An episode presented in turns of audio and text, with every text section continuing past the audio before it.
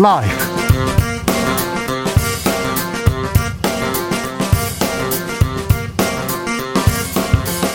2020년 12월 24일 목요일입니다. 안녕하십니까. 주진우입니다. 코로나와 함께하는 크리스마스 이브입니다. 오늘부터 특별 방역이 시작되면서 예년과는 사뭇 다른 분위기의 크리스마스입니다. 연휴에도 일하는 수많은 의료진, 그리고 우리 모두의 건강을 위해 올해 크리스마스는 부디 집에서 슬기롭게 보내시길 부탁드립니다. 정부가 코로나 백신 1,600만 명분을 계약해서 계약해서 2월 중에 1분기 중에는 들어와서 접종을 하겠다고 합니다. 그러나 백신 공방 오늘도 뜨거웠습니다. 관련해서 이재갑 교수와 팩트 체크 해봅니다. 윤석열 검찰총장이 정직 2개월의 징계 효력을 정지해달라고 낸 집행정지 신청. 오늘 2차 신문이 있었습니다.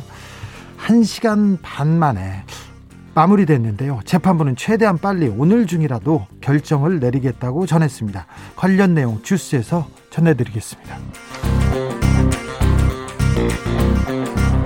이재용 삼성전자 부회장의 국정농단 파기환송심 재판이 끝을 향해 달려가고 있습니다.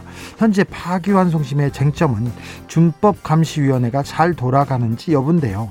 재판부는 특검, 재판부, 특검 세 추천을 받은 세 명에게 평가를 내리게 했습니다. 그런데 여기서 나온 보고서를 놓고 해석이 완전히 다릅니다. 어찌된 일일까요?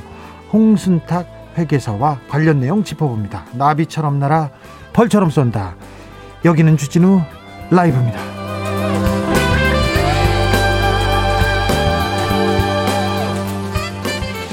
오늘도 자중자의 겸손하고 진정성 있게 여러분과 함께하겠습니다. 크리스마스 연휴에도 코로나 현장에 의료진들 쉬지 못합니다. 내일도 일한다고 합니다. 그러니 선별 진료소에서 일하시는 분들도 무거운 방호복, 방호복 입고 지금 이 시간도 내일도 일하는 그분들을 생각하면 마음이 아픕니다. 감사의 마음과 따뜻한 위로의 말 전해드리겠습니다. 크리스마스 선물로 저는 코로나19의 빠른 종식 기원합니다. 선물로 주십시오.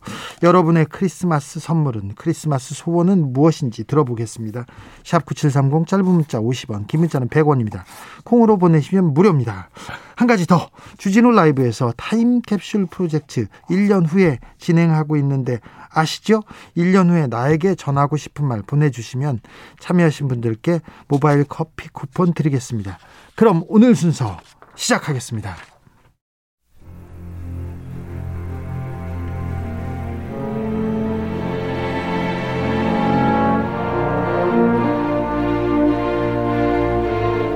나의 일은 나보다 중요하다. 오직 진실과 정의만 생각한다.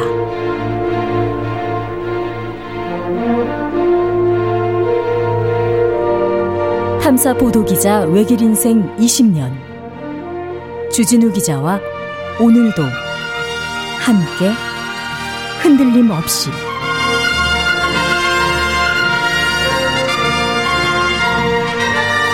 KBS 1라디오 주진우 라이브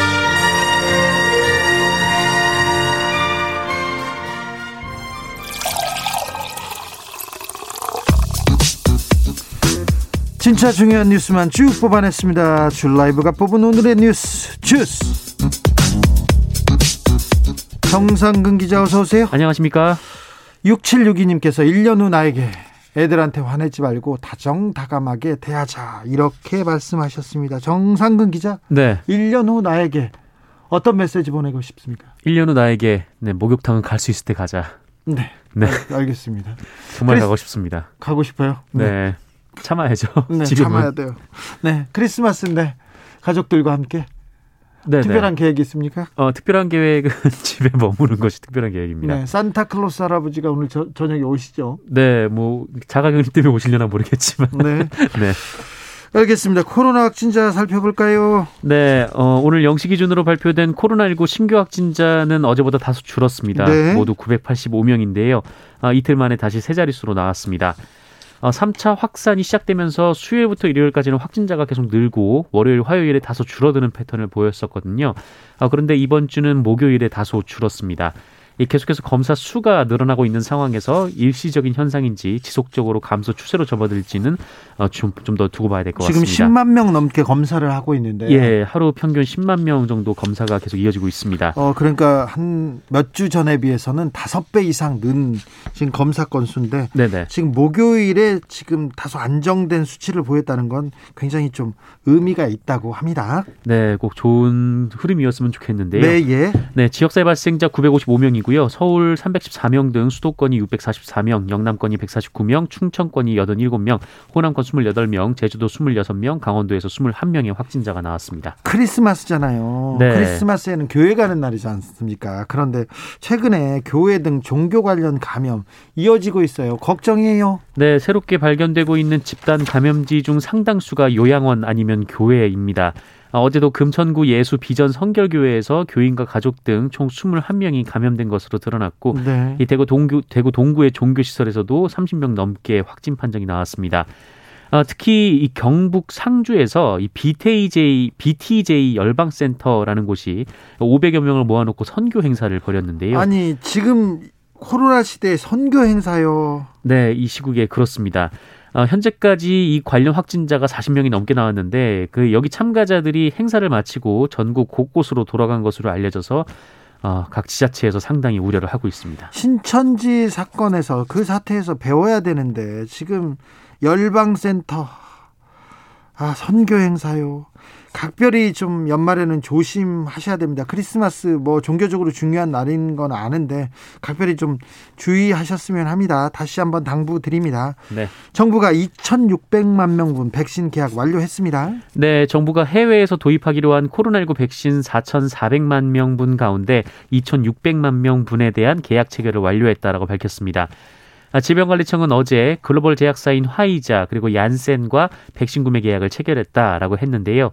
이 화이자 백신이 천만 명 분이고 아, 얀센 백신이 원래 400만 명 분 도입 예정이었으나 600만 어, 명분 계약을 체결했다라고 합니다.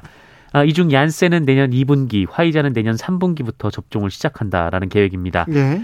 어, 이로써 이전에 확보했던 아스트라제네카 백신 1천만 명분까지 합하면 모두 2,600만 명분이 됩니다. 네. 어, 그리고 백신 공동 구매 배분을 위한 국제 프로젝트인 코백스 퍼실리티를 통해서도 1천만 명분이 추가로 들어올 계획인데 어, 내년 1월에 이 물량과 제공 시기에 대해서 협상을 완료할 예정이라고 합니다. 네. 어, 그리고 정부가 발표했던 백신 회사 중에 모더나만 남았는데요. 네, 정부는 이미 모더나와는 계약에 준하는 효력이 있는 공급 확약서를 체결한 상태라고 밝힌 바 있습니다. 정세균 국무총리는 여러 나라에서 백신 접종이 시작됐는데 이 대부분 백신이 절박한 나라들이다라면서 정부는 먼저 백신 접종된 백신이 안전한지 그리고 효과가 충분한지 면밀히 들여다보면서 국민이 가능한 빨리 안심하고 접종을 받을 수 있도록 꼼꼼히 챙기겠다라고 밝혔습니다. 얼마나 안전한지 효과가 충분한지 면밀히 들여다보고 가능한 한 빨리 안심하고 접종을 받도록 꼼꼼히 챙기겠다고 합니다. 네. 어제 정경심 교수가 법정 구속됐습니다. 즉시 항소했습니다. 네, 자녀 입시 비리 의혹 관련 유죄 판결을 받고 법정 구속된 정경심 동양대 교수가 어제 항소했습니다. 판결이 나오고 즉각 항소가 이루어졌는데요. 아, 이미 선고 직후 전경심 교수 측 김칠준 변호사는 전체 판결도 동의하기 어렵지만 특히 입시 비리 관련 부분 양형에 관한 의견 법정 구속 사유에 이르기까지 변호인단으로서 도저히 동의할 수 없는 말들을 재판부가 했다라며 항소를 예고한 바 있습니다. 아 그런데 한 의사단체에서 또 조국 전 장관 딸의 의사국시 응시 자격 효력을 정지해달라는 그런 신청을 했어요. 네, 대한 소아청소년과 의사회라는 조직입니다. 아, 오늘 한국보건의료인 국가시험원을 상대로 한 어, 효력정지 가처분 신청서를 도, 서울 동부지법에 우편으로 제출했다고 밝혔습니다. 아, 정경심 교수에 대한 최종 판결이 확정될 때까지 조국 전 장관의 딸의 그 의사국시 필기시험 응시 효력을 정지해야 한다라는 취지입니다. 무슨 얘기죠? 네, 그러니까 부산대 의학전문대학원 4학년에 재학 중인 이 조국 전 장관의 딸은 아, 지난 9월에 그 의사 국가고시 실기 시험을 치러서 합격을 했습니다. 아, 그리고 내년 1월에 필기 시험을 앞두고 있는 상황이고 필기 시험에 합격하면 의사 자격이 취득이 되는데요. 네. 어, 그런데 대한 소아청소년과 의사 회장은 어, 사문서 위조에 의한 허위 입학 자료에 기반해 이루어진 이 조, 어, 조미 어, 조, 어, 조, 어, 조모 씨의 부산대 의전원 입학 허가가 무효이기 때문에 의사국 시 응시 자격을 갖추지 못했다고 볼 수 있다라고 주장을 했습니다. 어, 그러면서 무자격자인 조 씨의 의료 행위로 국민이 입어야 할 건강상의 위해가 심각할 것으로 예상된다라고 주장했습니다. 이면택 대한 소아청소년과 의사회장 이분은 작년에 조국 장관 고발한 분이고요. 네네. 그 전에는 이부진 호텔 신라 사장이 프로포폴 사건 상습 투약으로 조사를 받았잖아요. 그때 공익 제보자 제보자였던 간호사를 고발하신 분이에요. 네, 맞습니다. 그리고 이 그 이면택 회장은 문게, 문재인 케어를 반대하면서 막 들어 눕고 그랬던 그분 맞죠? 네, 맞습니다. 네.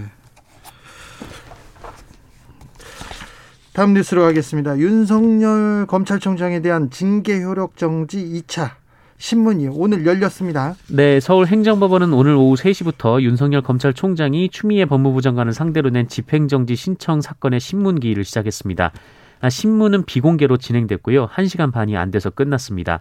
아, 그리고 재판부는 가급적 오늘 결론을 내릴 것이다라고 밝혔습니다. 네. 네 앞서 재판부는 지난 22일 1차 신문을 마친 뒤에 양측에 질의서를 보내서 전체적인 소명을 요청했는데 이 본안 심리가 어느 정도 필요한지 회복하기 어려운 손해에 법치주의나 사회 일반 이익이 포함되는지 등등에 대해서 물었고 아, 이에 대해 양측은 재판 전에 답변서를 제출했다고 합니다. 네.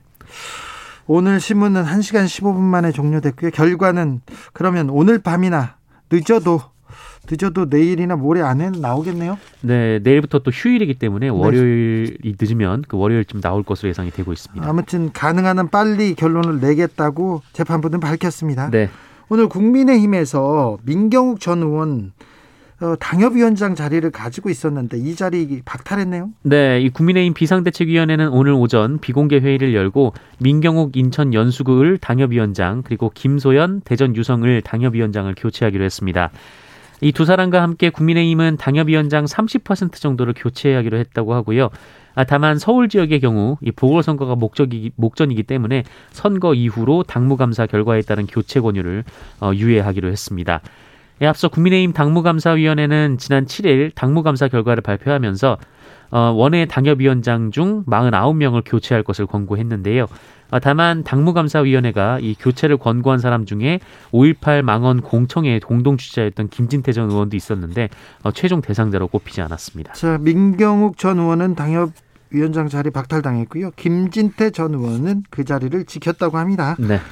공직선거법 위반 혐의로 재판에 넘겨진 원희룡 제주지사 오늘 재판이 있었는데요. 지사직 유지 판결을 받았습니다. 네, 원희룡 지사는 선거를 앞둔 지난해 12월 12일 자신의 개인 유튜브 채널에서 지역업체 상품인 영양죽을 판매하고 또 올해 1월 2일 청년 취창업 지원 기관에 찾아가서 교육생과 직원 등 100여 명에게 60여만 원 상당의 피자 20, 25판을 제공한 바 있습니다. 선거 기간 중에 선거 기간 중에 어디 음식을 사주거나 아니면 돈을 주거나 이거는 엄격하게 금지하고 있습니다. 네, 그래서 공직선거법 위반 혐의를 받아서 재판에 넘겨졌는데 이 제주지법은 원희룡 지사에게 벌금 90만 원을 선고했습니다. 벌금 90만 원이면 겨우 살았네요. 네, 공직선거법상 벌금이 100만 원을 넘기면 당선이 무효되는데요. 원희룡 지사는 100만 원을 넘지 않았기 때문에 지사직을 유지합니다.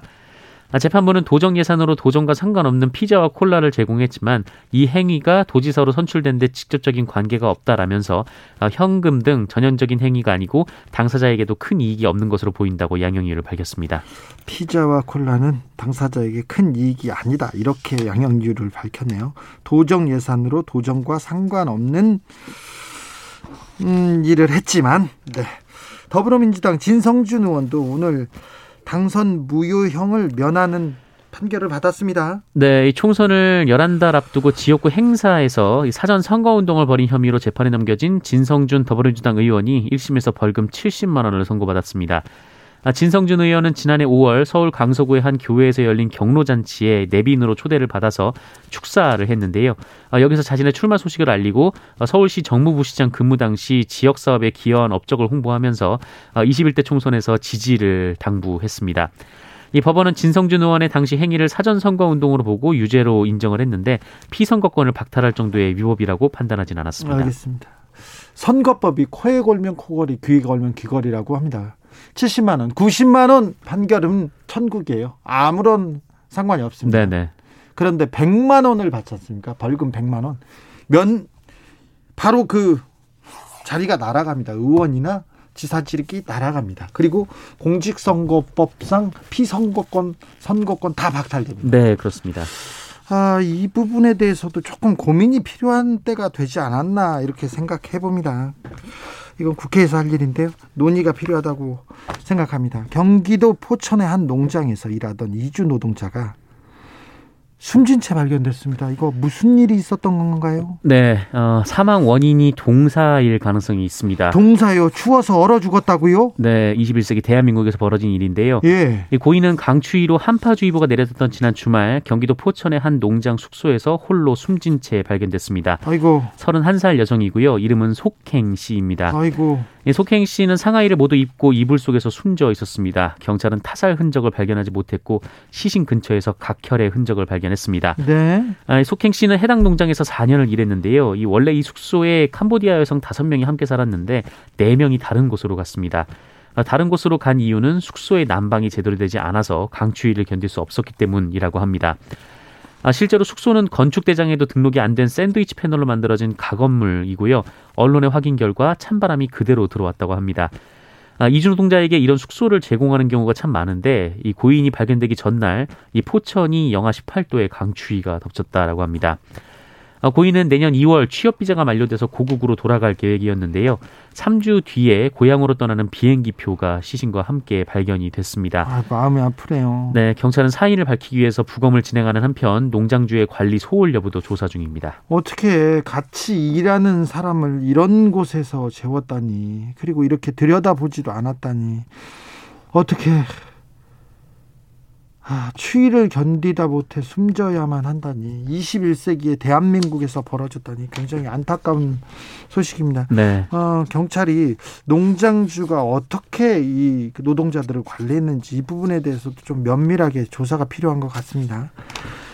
택배 노동자 한 분이 또, 또 사망했습니다. 네, 어제 오전 9시쯤 30대 롯데택배 소속 택배기사가 화성시 소재의 한 자택에서 숨진 채 발견됐습니다. 어, 동료와 가족들은 고인이 하루 14시간 가까이 일해야 했다라면서 과로사를 주장하고 있는데요. 이 택배 노동자 과로사 대책위원회가 공개한 고인과 동료가 주고받은 메시지를 보면 고인은 하루에 300개까지 물량을 소화한 것으로 보입니다. 어, 고인은 저녁 6시 반쯤 동료에게 오늘도 300개가 넘었다 이렇게 말을 했다고 하고요. 어, 속도가 빠르다는 동료의 말에 아직도 100개가 남아서 밤 11시는 돼야 퇴근할 것 같다는 말을 남겼다고 합니다. 아, 대책위는 고인은 매일 아침 6시에 출근하고 오후 9시에서 10시까지 250여 건을 배송하면서 하루에 14시간, 15시간을 일했다 라고 했고요. 하루에 15시간을 일한다고요? 노동을요? 네, 어, 6개월 만에 몸무게가 20kg이 빠졌다라고 전했습니다. 아, 또한 고인은 지난 7월 입사했음에도 고용노동부 근로복지공단에 신고되지 않은 상태였다며 정부 통계에 잡히지 않는 유령 택배 노동자라고 지적했고요. 예. 택배 걸어서 문제가 불거진 후 분류 인력 1000명 투입을 약속을 했는데 화성에는 한 명도 투입되지 않았다라고 했습니다. 이 회사 롯데 택배에서 뭐라고 합니까? 네, 고인의 하루 택배 물량은 200개 정도로 과로 수준은 아니다라고 설명했고요. 또 분류 인력 투입은 현재 일부 대리점에서 시험 운영 중이고 산재보험 가입 등의 이 보호 대책은 차질 없이 추진할 계획이라고 밝혔습니다. 지금 롯데 택배 사람이 죽었어요. 사람이 죽었습니다. 근데 할 수 있는 얘기라는 게 시험 운행 중이고 차질 없이 추진할 계획이다. 보호 대책을. 사람이 죽었어요. 과로 수준은 아니라고요? 물량 200개가 15시간 일하고 지금 몇 개월 만에 20kg가 빠지는데 아니 근데 택배 노동자 과로사 방지법 이렇게 그래서 만들겠다고 했잖아요. 네네. 어떻게 된 거예요? 어, 오늘 상임위를 통과했습니다. 어, 어제 이 국토위 국회의원들이 일제 이 변창흠 후보자에게 이 구의역 김군 관련 발언을 질타를 했었는데 의원들도 이 질타에 앞서서 관련법 통과에 속도를 냈으면 좀 어땠을까 싶은데요. 그러니까요. 네, 어, 생활 물류 서비스 발 산업 발전법 이른바 택배 노동자 과로사 방지법이 오늘에야 국토교통위원회 전체 회의를 통과했습니다. 더불어민주당 박홍근 의원이 대표한 그 대표 발의한 이 과- 관련법은 택배 사업자에게 택배 노동자의 과로를 방지하도록 의무화했고 표준계약서 도입, 종사자 쉼터 설치 등의 내용을 담았습니다. 아 그리고 택배업을 등록제로 바꾸고 위탁계약 갱신 청구권 6년을 보장하도록 하는 내용도 담았습니다. 조금 전 이주 노동자의 사망 소식을 전했는데요. 경찰이 부검을 진행했는데 사인은 간경화였다고 합니다. 직접적 직접적 사인이 동사는 아니지만 숙소가 열악했고 환경이 열악했다는 점은 변하지 않는 사실인 것 같습니다. 네네. 우리가 같이 일하는 우리 노동자들 같이 사는 사회 아닙니까? 우리 이웃이고 우리나라에서 와서 같이 살고 있습니다. 우리 이웃인데 이렇게 대접해서는 안 됩니다. 이렇게 그렇게 추운 데에다가 그냥 둬서는 안 됩니다. 주스 정상근 기자 함께했습니다. 감사합니다. 고맙습니다. 메리 크리스마스. 5476님 제 소원은 가족의 건강이죠. 그나저나 제가 애들한테 산타 할아버지 오시면 2주 격리해야 한다고 오시기 힘들다고 했더니 7살 둘째가 엄청 울었어요. 괜히 놀렸어요. 아니 WHO에서 산타 할아버지 면역력 있어서 그냥 들어올 수 있다고 말씀하셨잖아요. 그러니까 그 뉴스를 이제서야 봤네, 주진우 라이브에서 들었네 하면서 얘기를 해 주십시오. 7살 애한테. 오늘 밤에 산타 할아버지 분명히 오십니다. 확실히 오십니다. 믿습니다. 네. 9193님, 1년간 마스크 잘 쓴 저를 위해서 크리스마스 선물로 수분크림 샀어요. 피부 트러블 잘 가. 잘하셨습니다. 이런 거는 팍팍 선물하셔야죠. 어, 고생하신 본인을 위해서 선물 주셔야죠. 예.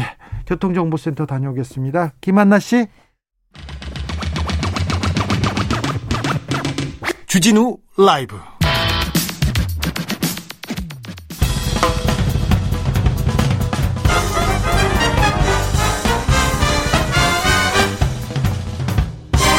훅 인터뷰. 모두를 위한 모두를 향한 모두의 궁금증 훅 인터뷰.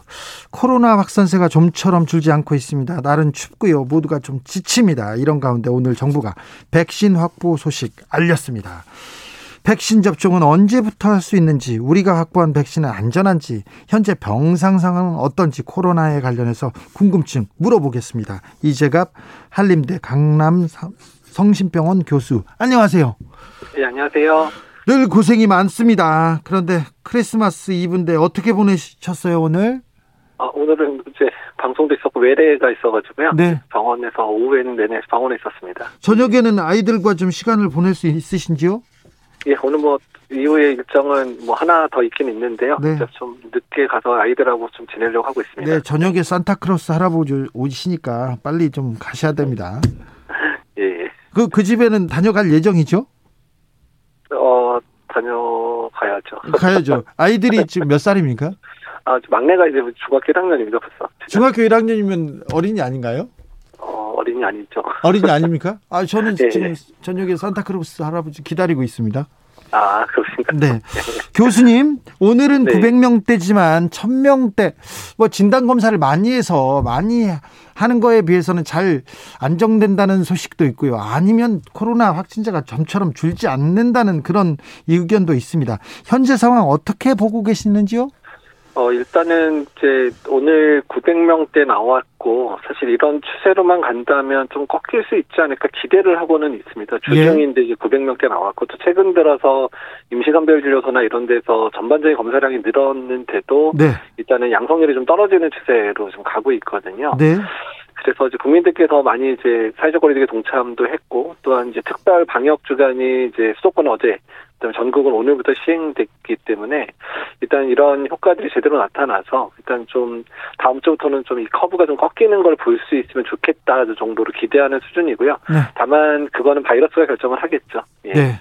아무튼 사회적 거리두기 2.5 단계 격상이 지금 아, 어느 정도 어느 정도 그 라인을 그러니까 어느 정도 경계선을 잘 지키고 있는 것 같습니다. 예, 일단 뭐 증가되는 상황은 안 만들어졌으니까 그것만으로 다행이기는 한데 네. 다만 정점에 이른 시점이 이미 천명을 넘어서는 상황에 정점을 이뤘기 때문에 매일 발생 환자가 상당히 많다는 이제 문제가 좀 있습니다. 그러니까 예. 중증 환자들도 계속 발생하는 양상이기 때문에요. 일단 지금보다는 숫자가 더 줄어야 의료 체계에 주는 부담은 훨씬 더 줄어들 거라고 생각을 하고 있습니다. 일단 오늘, 내일 그리고 크리스마스 연휴 정말 잘 보내야겠습니다. 예, 그렇죠. 그러니까 이제 정부 차원에서 특별 방역을 이제 시작한 이유도 일단은 연말 연시죠. 또 크리스마스를 포함한 많은 곳에서 사적인 만남들이 사실 많이 늘어날 수도 있고 또 그런 음. 가운데서 숨어 있는 감염자들을 통해서 지역사회 내에 그런 감염이 촉발될 가능성도 높기 때문에요. 일단 국민들께서 이번 크리스마스는 정말 가족들하고만 조용하게 그리고 정말 그 의미를 되새기면서 보내는 그런 시간으로 삼아야 되지 않을까 생각을 하고 있습니다. 교수님께서는 사회적 거리두기 3단계 격상 필요성 계속 강조하셨는데 네, 예. 지금 정부가 격상으로 가지 못하고 있는데 단행하지 않고 있습니다. 괜찮을까요? 어, 일단 정부 차원에서는 특별 방역이라는 카드를 꺼냈으니까 네. 정부가 선택한 카드가 잘 맞아떨어지기만을 사실 기다리는 상황들이고요. 예. 일단 3단계를 못 하더라도 그러더라도 지금 가장 중요한 게 이런 소모임들, 사람들의 만남을 이제 자제하게 하는 부분인데 그 부분에 있어서는 충분하게 메시지 전달을 했다고 보고 또 국민들께서 어떻든 간에 잘 지켜주시기를 바래서 일단 다음 주에는 조금 우리가 좀, 아, 이제 조금 꺾이는구나를 느낄 수 있었으면 좋겠다는 생각을 하고 있습니다. 지금 교수님 얘기를 들으니까 좀 막 힘이 날라고 합니다. 네. 코로나 백신 이야기로 넘어가 보겠습니다. 오늘 정세균 총리가, 자, 화이자, 얀센 백신 확보했다. 이렇게 발표했습니다. 이거 어떻게 보십니까? 예, 일단 이제 계약 까지 체결을 했기 때문에 국내 공급은 이제 확실해진 거고요. 네. 그리고 이제 얀센 같은 경우는 이제 아스트라제네카랑 유사한 이제 플랫폼을 사용하는 기술이라 이제 접종할 때 이제 좀 아스트라제네카랑 같이 시너지를 내서 좀 접종할 수 있는 그런 기회를 맞을 수 있고 이제 공급되는 시기도 내년 2분기면 아스트라제네카 백신과 거의 비슷한 시기에 들어오니까 접종 대상자만 잘 선택하면 접종이 큰 무리가 없을 것 같고요. 일단 화이자하고 또 사실 사랑살례가 많았지만 일단 계약을 했는데 이제 공급은 이제 3분기 이후로 이제 뭐 얘기가 나오고 있지만 어떻든 노력을 해서 조금 더 당긴다면 내년 2분기 때부터는 이제 본격적으로 우리나라 국민들에는 접종이 시작되지 않을까 그렇게 기대를 하게 하고 있습니다. 2분기부터 접, 접종이 시작될 것 같은데 그러면 네, 예. 어, 이게 굉장히 늦, 늦은 건가요? 전 세계적인 이렇게 현상을 어, 볼 때? 그러니까 일단은 첫 접종이라고 하는 면에 있어서는 2, 3개월 이상의 차이가 좀 보이게 2, 3개월 정도 차이가 보이게 되니까 좀 많이 늦어지는 것처럼 보일 수는 있지만요. 네. 그러니까 본격적인 접종이라고 하는 거죠. 그러니까 이제 전 국민 대상의 접종의 시기로서는 아주 늦은 건 아닙니다. 그러니까 음. 미국이나 지금 이제 영국이나 이제 이런 데도 이제 미국이 이제 100만 명 넘어서기 시작했잖아요. 네. 영국도 한 뭐 20만 명 정도 되는 수준인데 네. 어떻든 간에 이제 그쪽도 집단 면역을 형성할 정도의 접종을 하려면 미국만 일단 1억 명 이상을 맞춰야 될 거고 영국도 뭐 한 3, 4천 명, 명 맞춰야 되는데 그런 접종이 이루어질 수 있는 시기가 내년 1분기 이후가 될 가능성이 높거든요. 아마 내년 2분기까지 가야지 접종이 될 거기 때문에 어느 국가나 지금의 겨울 상황은 그다지 이제 호락호락하게 넘길 상황들이 되지는 않고요. 게다가 미국이나 영국은 상당히 심각한 상황들이기 때문에요. 네. 일단은 이번 겨울은 사실 우리나라나 그 나라들이나 다 같이 고생을 할 수밖에 없다고 생각하시면 될 것 같습니다. 네. 음, K 방역 위상과는 달리 백신 확보에는 졌다. 어떤 어떤 언론에서는 백신 전쟁에서 졌다 이렇게 지적하는 곳도 있습니다. 어떻게 보시는지요? 일단 뭐 좀 아쉬운 면이 있기는 있습니다. 그러니까 좀 다양하게 좀 좀 빨리 이제 구매를 해놨으면 어땠을까 하는 거는 사실 국민 모두의 바람이기는 한데요. 근데 우리나라가 가진 여러 가지 한계점들을 생각을 해보면 그냥 이번에 오늘 이제 얀센이나 화이자까지 계약을 한 부분까지는 상당히 다행이다라고 생각할 정도에 해당되고요. 그리고 우리나라가 이제 우리나라 내에서의 접종 전략 자체가 일단은 우리나라에서 생산 기반이 있는 백신들을 주로 계약을 하면 일단은 혹시나 공급에 문제가 생겼을 때 이제 보완할 기회가 있으니까 좀 초기에 그런 쪽에 집중해서 준비를 했긴 했었거든요. 네. 네, 다만 우리가 이제 아주 빨리 성공할 거로 예상하지 못했던 화이자나 모더나의 백신이 성공했다는 부분들이 어쩌면 우리나라한테 좀 뼈아픔이 좀된 거로 생각이 됩니다. 네. 언론의 백신 보도 보시면 어떤 생각 드세요, 교수, 교수님? 그러니까 이제 이제 뭐 비판하는 거는 뭐 당연하다고 봅니다. 그러니까 비판을 하는 건 좋은데 이게 단순히 비판 정도로 끝나거나 단순히 어느 나라는 맞는데 우리나라는 못 맞아 이런 식의 기사는 하등 도움이 안 되거든요. 예. 그렇기 때문에 만약에 지금 문제가 있다면 그 문제를 해결하기 위한 방법들이 무엇인지 대안을 제시하는 그런 부분도 필요하고 또 외국에 접종이 시작된 국가들이 왜 이렇게 일찍 접촉 접종을 시작할 수 있었는지에 대한 그런 부분들을 benchmarking해서 우리나라에 정책적으로 반영하는 이런 노력들의 기사들이 사실 필요한 상황이거든요. 근데 네.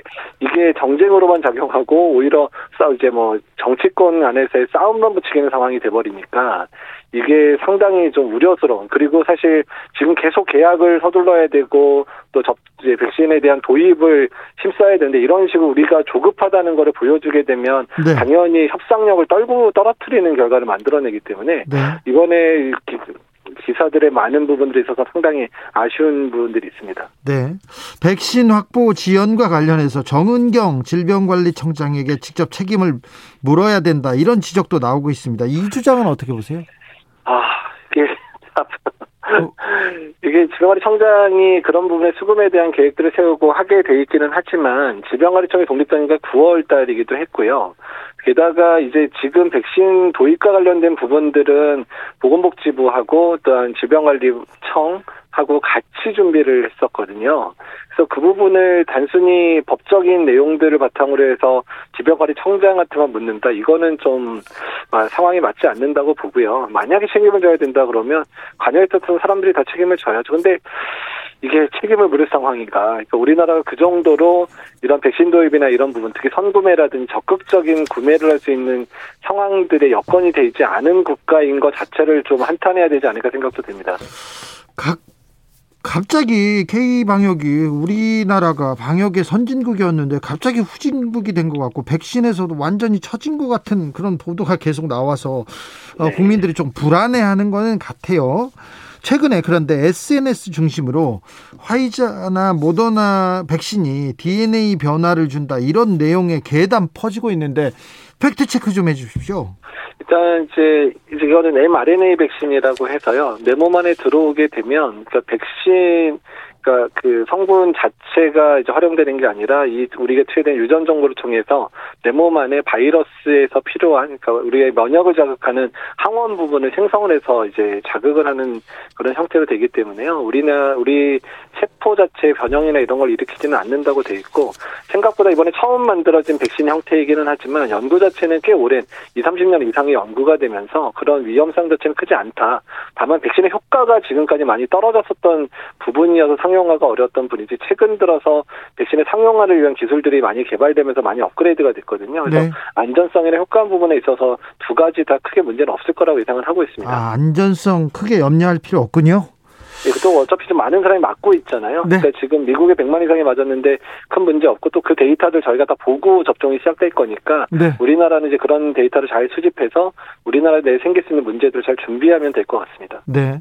인구 10만 명당 10만 명당 코로나 확진자 수가 OECD 국가들 중에 뉴질랜드 다음으로 우리나라가 두 번째로 적다는 소식 보도됐습니다.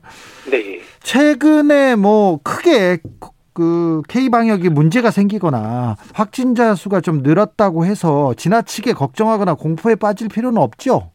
그러니까 이제 공포에 빠지거나 이러기보다는 지금 유행을 잡기 위해서 노력을 해야 되는 상황이지. 네. 뭐 외국과 비교해서 우리나라가 월등하게 지금 컨트롤 잘하고 있는 건 맞고요. 그러니까 미국이나 유럽 같은 경우에 이렇게 이제 천 명대, 이천 명대 이렇게 올라갈 때 아예 통제를 못 하면서 미국은 뭐 하루에 20만 명 이상 발생을 하고요. 사실 우리나라의 확진자 수보다 많은 사람이 매일 사망하고 있거든요. 미국은요. 네. 이제 그런 상황과 우리나라를 비교해 단순히 K 방역이 뭐 잘못됐다 망했다 이렇게 표현하기는 어렵고 우리가 가지는 아주 열악한 환경 속에서도 잘 버티고 있다라고 보는 게 맞을 것 같고요. 네. 다만 이제 지금의 유행 상황들에 있어서 부족했던 면들은 몇 가지 있었잖아요. 뭐 정상 준비가 부족했다거나 이런 부분들 네. 이제 이런 부분들을 이제 앞으로 보완을 잘해서 앞으로의 그런 겨울 내내 유행 상황 속에서 좀 더 이제 좀 체제 정비를 해서 잘 막아내는 게 중요할 것 같다고 생각되고 어쩌면 이 3차 유행도 우리가 잘 막아낸다 그러면 전 세계에서 이 정도의 유행을 막아내는 매단되는 국가일 수도 있다는 생각을 하고 있습니다. 네. 교수님 마지막으로 의대생들 의사고시 이 문제는 네. 어떻게 풀어야 됩니까? 일단 국민들께서 아직도 이제 많이 상처를 받으신 부분 때문에 또 많이 이제 아파하시는 부분들이기는 한데요. 근데 현장에 있는 의료진 입장에서는 인턴들이라도 그 2,500명 되는 인턴이라도 들어와야 내년에 코로나 상황이 완전히 끝나지 않은 상황에서 좀 병원들이 그나마 버틸 수 있지 않을까 생각을 하기 때문에 조금 이제 좀 큰 마음과 좀 아량을 베풀어 주셔서 조금 이 친구들이 시험 보고 업무에 업무에 들어올 수 있도록 해주시면 어떨까 개인적으로 좀 바라고 있습니다. 오늘 말씀 감사합니다. 예, 감사합니다. 지금까지 한림대 강남 성심병원 이재갑 교수였습니다. Merry Christmas 교수님.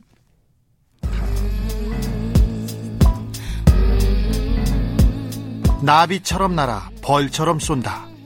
주진우 라이브.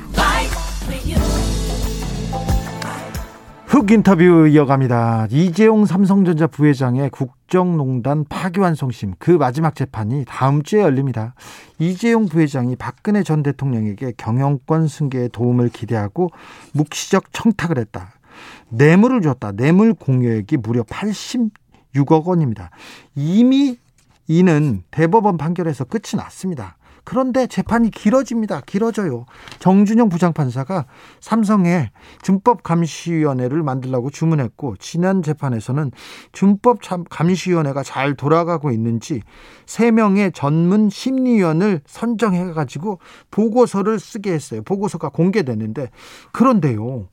이상하게 보고서가 나왔는데 내용은 똑같은데 해석이 달라요. 탄약이 다릅니다. 지난 21일 재판에서 무슨 일이 있었는지 3명의 전문 심리위원 중에 어, 특검 측 특검의 추천을 받은 홍순탁 회계사와 이야기 나눠보겠습니다. 안녕하세요. 네, 안녕하세요. 어, 잘 지내시죠? 아, 네, 잘 지냅니다. 네. 자, 국정농단 파기환 송심에서 어, 전문 심리위원으로 참여하셨습니다. 이거 굉장히 어려운데요. 이번 재판 어떻게 보고 계십니까? 어, 근데 저는 이제 재판부에서 그 요청을 받아서 예. 그 삼성이 만들어 놓은 준법 감시 제도가 실효적으로 운영되는지 그리고 지속 가능한지 뭐 여기에 한정해서 일단 보는데 충실했고요. 예. 나머지 부분에 대해서는 제가 뭐 의도적으로 신경을 안 쓰려고 했습니다. 그러니까 그 부분에 집중하자라고 생각해서요. 네. 준법감시위원회는 잘 꾸려졌고 실효성이 좀 있습니까? 그러니까 지금 이 보고서 결론이 다르다고 좀 뭐 언론에서도 뭐 해석이 엇갈리는데요. 예. 어, 근데 제가 좀 그 드리고 싶은 말씀은 예. 제가 특허 즉 추천이었지만 결과적으로는 재판부에 선임을 받은 사람이고 예. 재판부에서 요청한 큰 틀에 따라서 전공 항목을 정했고 네. 또그 전공 항목이라는 것이 아주 어, 기본적이고 그런 최소한의 요건들을 정해놨었거든요. 예. 그러니까 보고서는 엇갈렸지만 최소한의 요건이 무엇인지는 공통 부분에 실려 있습니다. 네.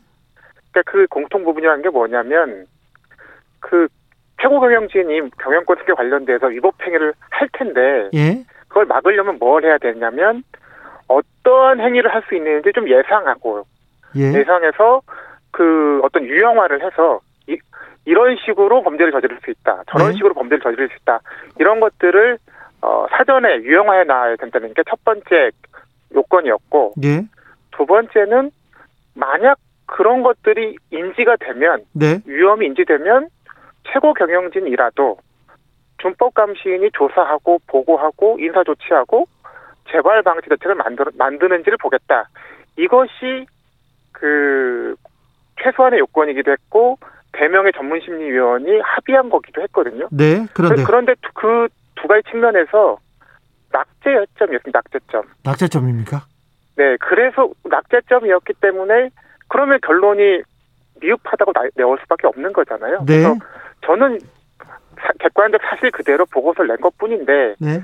어뭐 제가 특검 측 추천이어서 뭐 결론을 정해놓고 쓴 것처럼 이제 보도가 돼서 그 부분이 좀 아쉽죠. 아, 그러네요. 아무튼 어, 자, 준법감시위원회가 나중에 이게 최고 경영자가 잘못을 하거나 또 다시 대통령한테 뇌물을 주거나 이걸 잘 감시할 수 있겠느냐 이 부분을 평가해 봤을 때 낙제점이었다 이렇게 받아들이면 되겠습니까? 네, 그 부분에 있어서는 마- 아, 아까 말씀드린 것처럼 최소한의 요건 두 가지 모두에서 낙제점이었기 때문에 네. 뭐 다른 결론이 나올 수 없는 거죠. 저 김경수 변호사는 그, 그 부분에 대해서는 평가는 하지 않고 그냥 하고 싶은 말만 막 많이 하셨다고 하던데요? 아, 네. 뭐, 근데, 어, 다른 분 보고서에 대해서는 제가 가급적이면 언급하지 않으려고 합니다, 이제는. 그럴까요? 네. 네. 네. 그런데 언론, 언론에 나오는 보고, 그 보도는 완벽하게 좀 갈려있죠. 언론 보도 보고 어떻게, 보, 어떻게, 어떻게 평가하십니까? 근데 언론 보도 중에서도 문제가 되는 부분이요. 16일 날 보도가 된 것들이 있는데 네. 그 보도에 나온 점검 항목은 항목 자체가 다릅니다. 예. 항목을 보고 결과가 좀 뭐 긍정인지 유보적인지 이거를 좀 뭐 애매하게 써 있을 수도 있으니까 그 해석이 다를 수는 있다고 하더라도 네. 양보해서 100번 양보해서 항목이 다르면 안 되는 거잖아요. 항목은 지금 18일 날 공개돼서 항목이 다 공개됐는데 예. 16일 언론에 보도된 것은 항목 자체가 다른데 이것을 지금 삼성전자 홍보실에서 네. 보도 뭐 자료를 설명했, 남겼고요. 설명했거나 뭐 보도자를 뿌렸다고 하니까 네. 이 부분은 굉장히 큰 문제라고 생각이 듭니다. 자, 참고 자료, 보도 자료를 삼성에서 뿌리자 그대로 기사가 됐지 언론에서요. 27개 언론사가 그대로 받아 썼고요. 예. 법조 기자들도 아니었고 경제사회부 기자들이 예. 기본적인 검증도 하지 않고 그대로 썼습니다. 어떤 언론은 그 제목도 똑같이 썼더라고요. 네, 지금 표, 표가 나와 있는데요. 그 표 한번 보시면 네. 점검 항목 표를 보시면 18일날 공개된 최종 보고서와 완전히 다릅니다. 아, 다릅니까? 보, 보- 네. 언론 보도와 보고서는 아예 다르다. 자, 강일원 김경수 위원은 준법감시위원회에 대해서 긍정적으로 평가했다. 이런 보도는 사실입니까? 아닙니까? 보고서를 읽어보시면 아시겠지만 네 그렇게 보기 굉장히 어렵습니다. 그렇습니까? 평가 항목에 대해서 위원들 간에 합의를 못 하셨나요? 합의가 이루어지지 않았습니까? 어 제가 일정이 너무 짧아서 네. 모여서 회의를 하기는 어려웠어요. 근데 그 대신 이제 뭐 카카오톡 대화방을 만들어서 네. 그 대화방에서 논의하기로 결정을 해서 어 제가 초안을 올렸고 예. 이제 강 재판관님은 적극적으로 동의를 하셨고 예. 뭐 김경수 변호사님은 뭐 별다른 의견을 내지 않으셨어요. 네. 그런데 저희가 현장 점검 일정을 정해놓고 가는 상황이었기 때문에 예. 그 시점까지 아무런 의견이 없었으면 소극적이지만 동의했다고 볼 수밖에 없었고 아, 예. 저희는 그렇게 해석해서 보고서가 작성되었었는데 네. 뭐 이제 어, 다른 항목을 뭐 보는 게 보는 것이 맞다라고 말씀하신 거죠. 이렇게 중요한 재판에 이렇게 크고 중요한 위원회까지 꾸렸는데 일정이 짧아서 제대로 논의할 수도 없었습니까? 저희가 그 법원에서 어, 최종적으로 선임된 선임된 게 11월 9일이었고요. 예. 그래서 첫 회의를 11월 10일 날 했습니다. 네. 그 시점에서 11월 30일에 어, 재판에 출석해서 진술해 달라는 일정을 주셨기 때문에 네. 뭐 모든 것이 좀 아주 뭐 비정상적으로 좀 움직일 수밖에 없었죠. 네. 어, 보고서가 세 분의 개별 보고서 형태로 나왔는데요. 네. 이런 그 보고서에 대해서 재판부는 어떻게 판단하고 있습니까? 어 그런데 그 뭐 저는 재판에 출석한 게 7일이 뭐 처음이자 마지막이어서 예. 예 제가 7일 날 출석했을 때 상황만 제가 말씀드릴 수 있는데요. 네. 그날 이제 재판부에서 그 보고서에 대해서 질의를 몇 가지 하셨는데 네. 뭐그 질의한 내용들이 보면 이 평가 항목들이 합의한 것이 맞는지 네. 네, 그리고 어 리스크 유형화가 꼭 필요하다고 최소 요건이라고 달았는데 그 근거되는 규정이 삼성 내부 어 준법 통제 규정에 어, 규정에 어디 있는지 이런 것들을 물어보신 거로 봐서는 네. 뭐제뭐 개인적인 판단이지만 재판부에서 어 이 점검이 진행된 전체적인 경과와 그 보고서가 나누어진 상황 그리고 결론의 의미를 그래도 충분히 이해하고 계신 것이 아닌가 네. 저는 좀 긍정적으로 그 부분은 보고 있습니다. 회계사님 평가 항목 합의 리스크 유형화 이거 너무 어려워가지고 정치자들은 못 따라갈 것 같아요. 저는 관심 있고 좋아하는데 지금 자 묻겠습니다. 자 준법 감시위원회 이걸 꾸려 꾸려서 양형에 반영하겠다 이런 것도 굉장히 이례적이고요. 전문 심리위원을 꾸려서 준법 감시위원회 어떻게 될 건지 평가해봐라 이것도 좀 이례적이에요. 굉장히. 네, 사례는 많지 않았던 것으로 알고 있습니다. 그렇습니다. 이 부분에 대해서 이게 이재용 부회장 봐주려고 재판부에서 지금 꼼수 쓰는 거 아니냐 이렇게 보는 시각이 있습니다. 어, 네. 뭐 그런 시각 있는 건 알고 있는데요. 네. 제가 어쨌든 현재 제 입장은 네, 얘기할 뭐 수는 재판부. 요청을 받아서 평가를 했던 입장이다 보니 그 부분에 대해서는 제가 말씀드리긴 좀 어려울 것 같습니다. 자, 삼성 바이오로직스, 삼성 바이오 에피스에서 증거 인멸을 하던 직원이 있었습니다. 구속됐어요. 근데 복귀했어요. 승진했습니다. 이 부분에 대해서도 다뤄졌습니까? 어, 그 저희가 그 경영권 승계 관련됐던 최고 경영진의 위법행위를 막기 위한 최소한의 요건 두 번째가 뭐였냐면 네. 아까 말씀드린 것처럼 최고 경영진 관련돼서 뭔가 음, 문제가 포착되면 네. 그게 검찰 기소가 됐건 언론 보도가 됐건 하면 내부 감시 조직이 움직여야 된다였고요. 예. 거기서 말씀하셨던 삼성 바이오로직스 분식회계도 굉장히 큰 사건이었기 때문에 예. 어, 삼성의 준법 감시 조직이 움직였는지를 저희가 점검 항목에 포함시켰고 봤습니다. 봤더니요. 그런데 예. 삼성전자 사업 지원 지업 어, 사업 지원 TF 소속이었었는데 네. 삼성전자에서는 아무런 조치가 없었고 예. 준법감시위원회에서 언론 보도를 보고 어 뭐 사실 조사와 인사 조치를 요구해서 인사 조치가 됐더라고요. 그래서 사실은 전체적으로 낙저점인데도 불구하고 유일하게 긍정적인 부분이 그 하나의 항목이었었는데 지금 말씀하신 것처럼 최근에 그분이 뭐 승진했습니다. 복귀했고. 예. 그러니까 복귀하신 분도 있고 승진하신 분도 있, 다른 분이 다, 예, 다른 예. 분이신데요. 네. 그렇게 보면 그 긍정적으로 평가 고 하나의 항목마저도 현재 상황으로는 또 낙제점이 될 수밖에 없을 것 같습니다. 아니 그럼 준법감시위원회가 언론을 보고 이걸 판단했다고 하고 그 준법감시위원회가 권고를 했는데도 바로 승진한 걸 보면 강제성이 없다는 걸 증명하는 거 아닙니까? 지금 준법감시위원회가 권고한 것에 대해서 어뭐 이제 삼성 계열사들이 이행하지 않으면 할 수 있는 방법은 대외적으로 공표하는 것밖에 없습니다. 아 그래요? 이게 네 그러니까 실효성, 그러니까 강제력, 강제성 이런 측면에서 많이 부족해서요. 사실 그것도 점검 항목에 있었는데요. 네. 어, 실효적이지 않다, 강제력이 없다라고 평가를 할 수밖에 없었습니다. 아, 재판을 앞두고 중요한 재판을 앞두고 지금 양형에 반영된다고 해서 준법감시위원회를 꾸렸는데 이것도 실효성이 없다면 이거 눈 가리고 아웅 아닙니까? 근데 이제 정확히 얘기하면 이제 재판부가 요청했던 건 준법 감시 제도 일반 그게 뭐가 됐든지 간에 였고 네. 이제 준법 감시 위원회라고 하는 법에 없는 비상설 기구를, 어, 기구를 선택한 것은 삼성의 선택이었거든요. 예. 근데 그 점에서 보면 삼성의 선택이 어떤 그 강제력 예. 이행 이행을 강제할 수 있는 측면에서는 어, 한계가 있었다는 것이 뭐 이번 점검을 통해서 드러났다고 볼 수 있습니다. 어, 회계사님 21일 날 재판에서 정준영 부장판사 재판부에서 성명 준비 명령을 내립니다.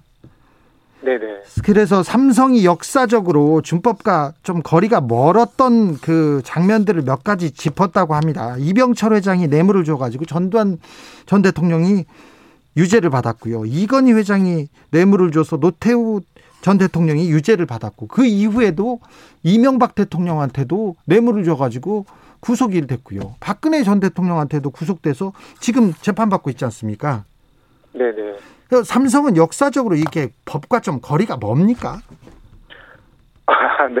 네, 그, 그 부분을 좀 말씀드리면, 네. 그 리스크 유형화라는 표현이 어렵다고 말씀하셨는데, 뭐 어려운 개념이라기보다는, 어, 만약 총, 그룹의 총수가 예. 탈선하는 걸 막고자 하려면, 네. 어떤 방식으로 탈선할지 예상하는 거거든요. 예. 무슨 잘못을 할지. 그게, 그것을 저희가 유형화, 그러니까 유형을 만들어 놓는다. 네네. 예상해서 이런 방식으로 탈선할 수도 있고 저런 방식으로 탈선할 수 있다는 걸 예상하는데요. 예상하는 방법에서 현재 기준으로 현재 이슈가 있으니까 뭐 삼성이 뭐 중간 금융 지주 회사를 만들 수도 있고 뭐 삼성전자를 분할해서 자사주를 쓸 수도 있고 뭐 이렇게 예상하는 방법도 있지만 또 다른 방법은 과거의 잘못에서 출발해서 이런 것들이 과거에 있었는데 그런 거 대비되어 있는지 보는 방법도 있는데요. 재판부가 요청한 것은 과거의 잘못들에 대해서 그것들에 대한 그것 그것들이 실제로 발생했던 어, 탈선들이니까 네. 그것들을 막기 위한 조치들을 해놨는지를 물어본 것인데요. 네. 제가 아까 그 항목이 사실은 저희 최소한 최소한의 요건 첫 번째였고 나가서 물어봤을 때 아무것도 되어 있지 않았습니다. 아무것도 되지 않았어요? 그러니까 이번에 뇌물 사건 관련돼서 뇌물을 주고 기붕을 줬던 것에 대해서만 어떤 준비가 되어 있었고 그 이외의 방법 사실은 경영권 승계 관련돼서 유법행위는 굉장히 다양한 방법으로 있을 수 있는데 네, 지금껏 많이 나머지 왔었죠. 방법에 대해서는 네. 전혀 준비가 안 돼 있었기 때문에 재판부께서 그걸 물어보셨다고 하면 정, 삼, 삼성이나 변호인이 답변은 안 되어 있다가 답이 나올 수밖에 없을 것 같습니다. 어, 지금 삼성 삼성을 그 삼성을 위해서 삼성이 국민 기업이 될 만한 위치에 있는 회사 아닙니까? 그러니까 굉장히 그 삼성이 정상화되는 걸 바라는 사람들이 많은데요. 아무튼 마지막까지 힘써 주십시오. 홍순탁 회계사였습니다. 감사합니다. 네, 감사합니다. 리스크의 유형화가 필요하다. 위험 관리가 필요하다. 네. 저는 6시 2부에서 만나 뵙겠습니다.